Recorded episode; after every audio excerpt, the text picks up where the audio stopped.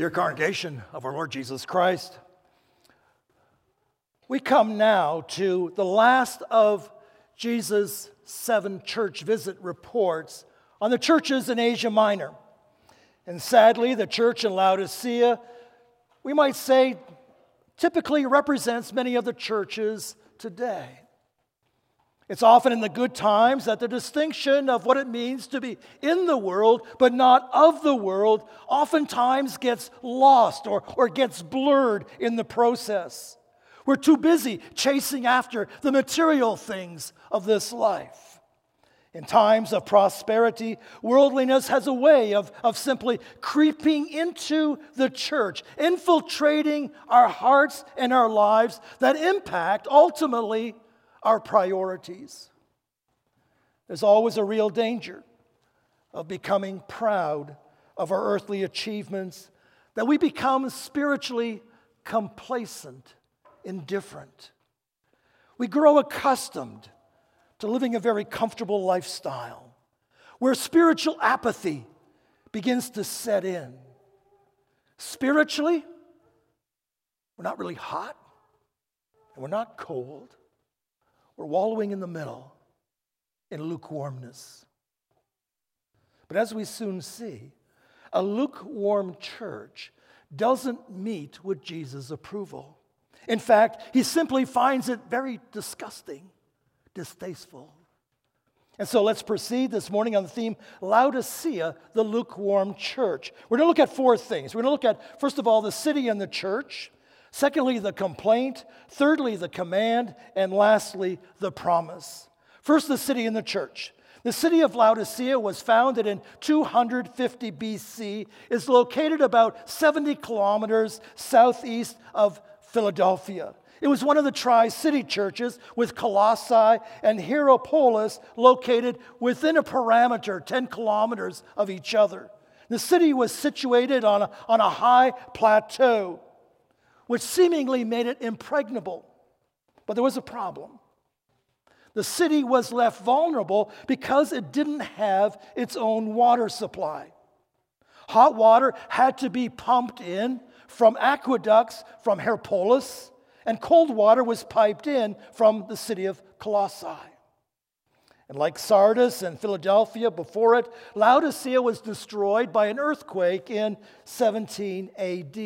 And it was rebuilt by the generous contributions of Caesar Tiberius. In 60 AD, another earthquake struck and destroyed the city. But Laodicea by that time had become very wealthy. And so they were able to, to do the reconstruction of the city without any help this time from the Roman emperor. They didn't need government handouts. They were wealthy and they were mighty proud to show it. One author, George Van Popta, notes, he says, Laodicea was the wealthiest city in Asia Minor, well known for three things. First, it was situated in a fertile valley suitable for grazing sheep. There, by careful breeding of sheep, the citizens had developed soft, shiny black wool that had become famous throughout the world. Second, it was a commercial city with three major trade routes passing through it. Because of all the traders and merchants that came through the city, it became the financial center with many banks. You would call it the Wall Street of Asia Minor.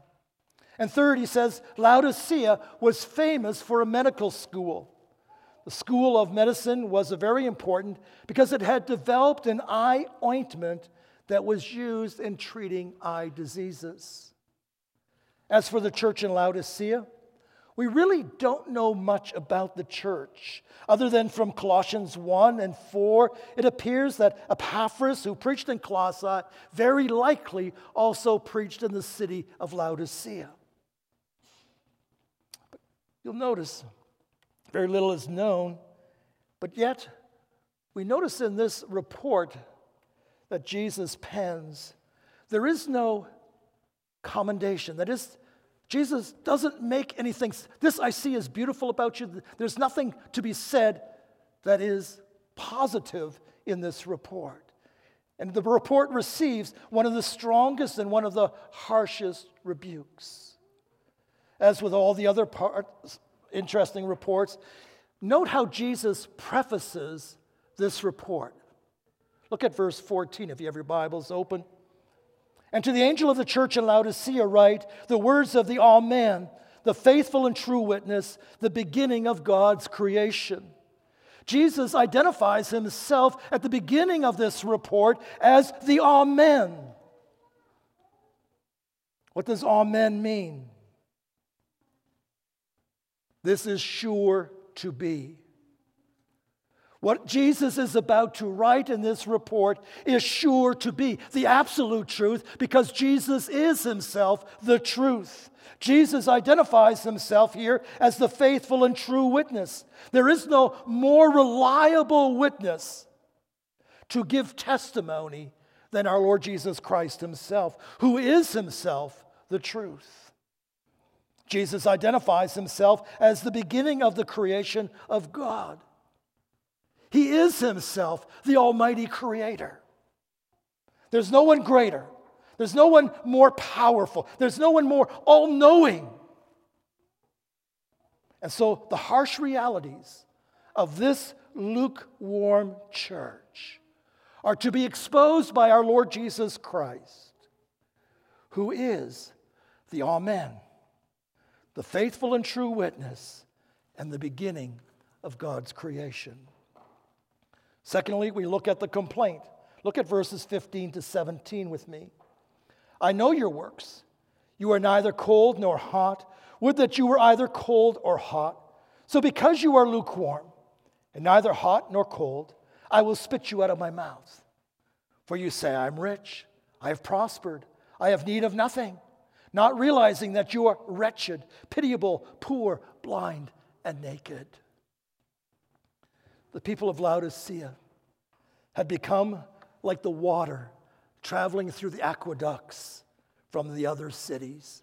Miles of aqueducts, lukewarm, tepid, neither hot nor cold. A good gulp of that lukewarm water traveling through those miles and miles of aqueducts would be enough to make anyone gag and just throw up. And that's precisely the comparison that Jesus now draws. The church in Laodicea is neither hot nor cold, they're lukewarm, they're indifferent, they're complacent, they're worldly minded. Living in a very prosperous city, the Christians in Laodicea were very used to living a very comfortable lifestyle, a lifestyle of luxury, a lifestyle of ease. By worldly standards, we would say, yeah, they had it made. And yet, Jesus is so thoroughly disgusted with the taste of these lukewarm Christians that he says, I will spit you out of my mouth. The New King James Version says, I will vomit you out of my mouth. Young people, have you ever left a container of water or a can of pop sitting on a picnic table? You go out and you're playing volleyball or doing something and you're, you're dying of thirst and you just automatically grab that can of pop and just gulp it. Then you realize, oh, this is disgusting. It's lukewarm. As the kids would say, that's gross. It's so bad you might even gag or probably just spit it out. Well, here too, Jesus, the Amen, the faithful and true witness, the beginning of God's creation, he knows exactly what's going on in the hearts and the lives of these Christians, these lukewarm Christians in Laodicea. And he gets right down to the point, doesn't he? You're nauseating. You make my stomach hurl. Jesus isn't just grieved by what he's witnessing, No, he's downright disgusted. As he says, I will spit you out of my mouth. But what is it that causes Jesus' reaction? Look at verse 17 again. For you say, I am rich, I have prospered, and need of nothing, not realizing that you are wretched, pitiable, poor, blind, and naked. Like the people of the city, these Christians are proud. Look what my hands have done. Look what I've achieved fame, fortune, money, success, material things, a carefree life of luxury and ease. Look at my beautiful home, my booming business. Look at my fine family. Look at my retirement portfolio. I've got it made. These lukewarm Christians of Laodicea kept up with the Joneses, the Joneses of the world, and they were mighty proud of it. They lost that distinction of what it means to be in the world, but not of the world. They let their guard down against worldliness. And where does worldliness begin? It begins here in the heart. The book of Ecclesiastes warns us that life apart from God is vanity, it's empty, it's meaningless. And yet, there's far too many Christians today, like those in Laodicea, who cannot resist the seduction of the world. There's far too many Christians for whom the spiritual things of this life are not a priority. Their love for Christ takes second place to their pursuit and love of the things of the world. Had a phone call this week from friends of ours back in Dunnville, the last church where I served. They told us that their daughter, their son in law, three sons, their house was totally destroyed by a fire. And there they stood, they said, feeling just so surreal. House that they had built only nine months earlier burned down as a result of a chimney fire. But all their material things went up in smoke and gone. The temporal things of this life are fleeting, aren't they? A church in Hamilton I served, there was a couple, friends of ours. Her mother passed away in a nursing home. She made the comment, she said it was so sad. They left the nursing home with one suitcase of all her belongings. They came to Canada with one suitcase, and the family took one suitcase out the nursing home. And all the things in between were gone material things of this life. Joel Beeke comments The goal of worldly people is to move forward rather than upward, to live horizontally rather than vertically. They seek after outward prosperity rather than holiness. They burst with selfish desire rather than heartfelt supplications. If they do not deny God, they ignore and forget him, or else they use him only for their selfish ends. Basking in their physical wealth, the church in Laodicea had lost sight of their spiritual poverty proud of all their earthly accomplishments, they fail to acknowledge God as the giver of every good and perfect gift from whom all blessings flow. In their pursuit of the things of this world, they failed to seek first the kingdom of God and his righteousness. In the abundance of all their wealth, they fail to see the abundance of the greatness of their own sin and misery. They fail to see their need for Christ and the cross. Oh, to be sure, congregation, it's not a sin to be wealthy. It's God who makes one rich and who makes one poor. Job, Abraham, Isaac, Jacob, Solomon, and many more were all wealthy men of the Bible, weren't they? The sin is not in wealth itself, it's the love and the pride that goes with it. Laodicea's sin was, was rooted here in the heart. They said, I'm rich, I've prospered, I have need of nothing. I'm rich, I'm self sufficient, I'm successful, I don't need God, I have it all. Isn't that the motto of the world? Eat, drink, and be merry, for tomorrow we die. Other than going to church, these Christians lived and looked exactly like those of the world. Life wasn't geared toward living for God. The talents by which God gave them to provide for their families was not looked upon as a gift from God to be used to God's glory and to be used to that end, but for selfish and worldly gain. In the process, they lost Christ. Worldliness became their spiritual downfall. Pride preceded the fall. what was the city of Laodicea noted for? Its wealth, its fine clothing, and an outstanding medical school. And what does Jesus say? You are poor, you are naked, and you are blind. Congregation, as Christians, we must resist the seduction of the world.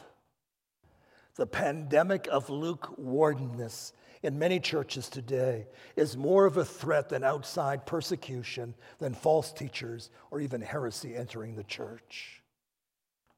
Claiming to be Christians without a heart for Christ is disgusting to Jesus. In fact, he doesn't have a good thing to say, does he?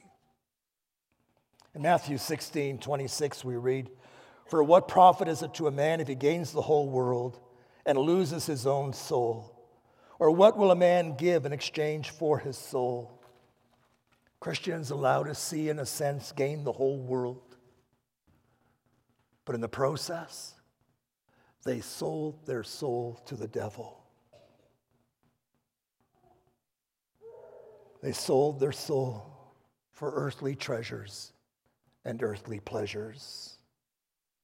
And Jesus responds with nauseating disgust I will spit you out of my mouth.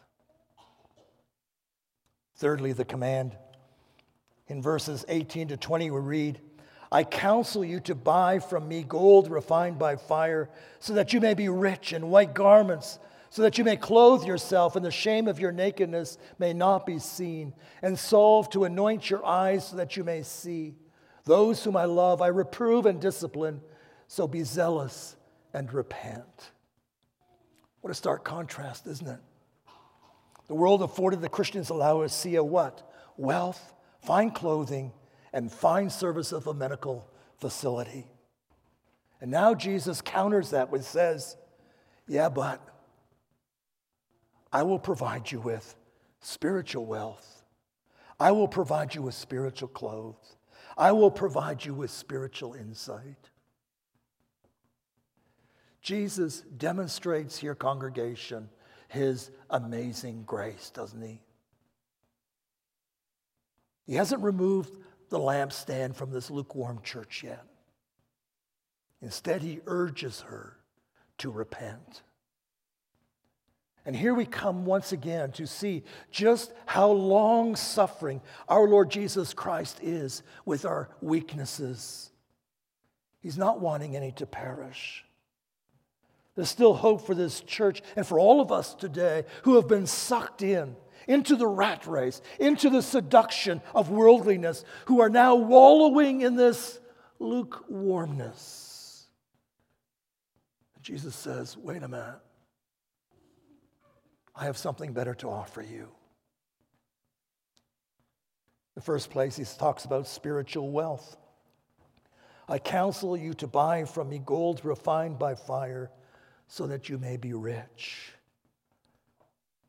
He counsels them stop buying all the needless stuff of the world and start buying the riches which we in Christ possess. What is the refined gold? Our salvation in Christ Jesus. What is the refined gold? It's our saving faith. What Christians need, congregation, more, more than worldly stuff, more than the temporal things of this life, is a saving faith in Jesus Christ, our Savior.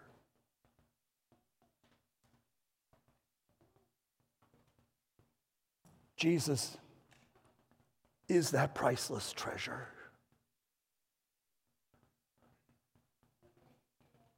Jesus offers spiritual clothes. I counsel you to buy from me white garments so that you may clothe yourself and the shame of your nakedness may not be seen. Rather than filling walk in closets with designer clothes made of the finest black wool, produced where? Right in Laodicea. Beautiful clothes. Jesus counsels the member of the church in Laodicea adorn yourself with the robes of white to cover your shame and your nakedness. What are those robes of white? It is the righteousness that Christ obtained for us by perfect obedience to God the Father, that all our unrighteousness has been laid upon Christ, nailed to the cross, and his righteousness has been imputed to us whereby we are no longer clothed in the filthy garments of our sin, but we are clothed in the righteous garments provided by Christ Himself. These are the wedding garments by which we enter into heaven. These are the wedding garments by which we enter into that feast of the marriage of Christ and His church. Without these fine garments supplied by Christ, we cannot enter into the kingdom of God. The finest of our clothes hanging in our closets, they mean nothing. They're temporal. Again, Reverend Van Popta writes, he says, the Lord Jesus could offer those robes because he had plumbed the deepest depths of shame when he was hanged on the cross, stripped naked for all to see. Because he experienced the shame for the sake of his people, he could offer them white robes to cover the shame of their nakedness. The robes of his righteousness also cover our shame, our sinfulness, and our disobedience. It's not the finest clothes hanging in our closets that ultimately matters in life. Jesus counsels the church in Laodicea and us today. I have robes of white. For you sinners, it's the one garment that we all need in our wardrobe. The third spiritual self. I counsel you to anoint your eyes with salve so that you may see. Rather than buying salve to correct physical sight, Jesus counsels them to, to purchase a salve to, to heal them from their spiritual blindness. It's no doubt a great limitation to be physically blind, but for, far worse than being physically blind is to be spiritually blind to the greatness of our sin, to God's amazing grace, and our need for a Savior in Jesus Christ as the hymn writer John Newton expressed was blind. And then what follows? But now I see. The eyes opened, spiritually opened, to behold the wondrous cross on which the Prince of Glory died. Those who remain in the spiritual darkness of sin, who love the darkness more than the light, will remain in the darkness of hell for all eternity. The church of Laodicea prided themselves in their wealth and self sufficiency. They enjoyed the very best that the world had to offer wealth, the finest of clothing, the best of medical care in the world. And now Jesus says, all that is nothing. He counsels them of the riches that we possess in Christ Jesus. Jesus comes to us this morning. You want wealth? There's no greater worth than the salvation obtained for us through our Lord Jesus Christ. You want fine clothes? Jesus offers us garments of his righteousness. You want 2020 vision? Jesus says, Let me open your eyes. Take away that spiritual blindness that you may behold the Lamb of God who takes away the sin of the world. To a lukewarm church who thought they had everything, in reality, they were spiritually bankrupt. And now Jesus offers them everything to a lukewarm church who worked so hard to get all that the world had to offer, Jesus says, it's nothing. And he offers us of what is invaluable worth, what truly matters. And it's all ours, all ours by grace. By grace. What does little Malia need to know?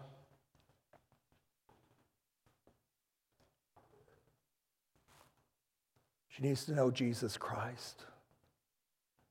Take her by the hand. Show her the things that truly matter in this life.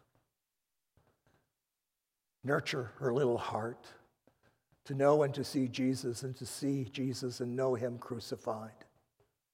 As parents, all the material things, they're only temporal. They're only temporal. Take the time, make the time in the busyness of life. Parents, spend the time with your children on the spiritual things of this life. Because notice the promise. It's beautiful. Behold, I stand at the door and knock. If anyone hears my voice and opens the door, I will come into him and eat with him, and he with me. The one who conquers, I will grant to him, sit with me on my throne, as I also conquered and sat down with my Father on his throne. He who has an ear, let him hear what the Spirit says to the churches. Do you notice where Jesus is standing? He's standing on the outside of the church knocking. With their love affair of the world, they left Jesus standing on the doorsteps of the church. As disgusted as Jesus may be, he promises them gift, the gift of his fellowship should they repent and stop loving the things of this world. Jesus urges them, open the door. Open the door of your heart. Let me live and reign there. Let me be your guest of honor. Root out the things of this world and the love of the things of this world. You think you're rich? You think you're clothed with the finest of clothes? You think you have 2020 vision? You're poor. You're naked. You're blind. Jesus says, Come. Come. Open the door. Open the door to your heart and I will restore you spiritual riches, which only Christ can give. Jesus extends the gracious invitation recorded in Isaiah 55 Ho, everyone who thirsts, come to the waters, and you who have no money, come buy and eat. Yes, come buy wine and milk without money and without price. Why do you spend money for what is not bread, and wages for what does not satisfy? Listen carefully to me and eat what is good, and let your soul delight itself in abundance. Jesus offers us, congregation, far more than all the wealth and treasures and luxuries of this world. It's all temporary, it's all fleeting, it's all vanity. And so the question for us this morning is where is your heart? Where are our priorities? In all of the busyness of life, what are we busy with? Seek first the kingdom of God and his righteousness. Do you treasure the treasures that Christ gives to us? There's no place in God's kingdom for lukewarm Christians. He finds them disgusting, doesn't he? And so he ends, as he does with all the other church visit reports. He who has an ear, let him hear what the Spirit says to the churches. Let's respond in song by turning to Psalm 23, stanzas 1, 2, and 3.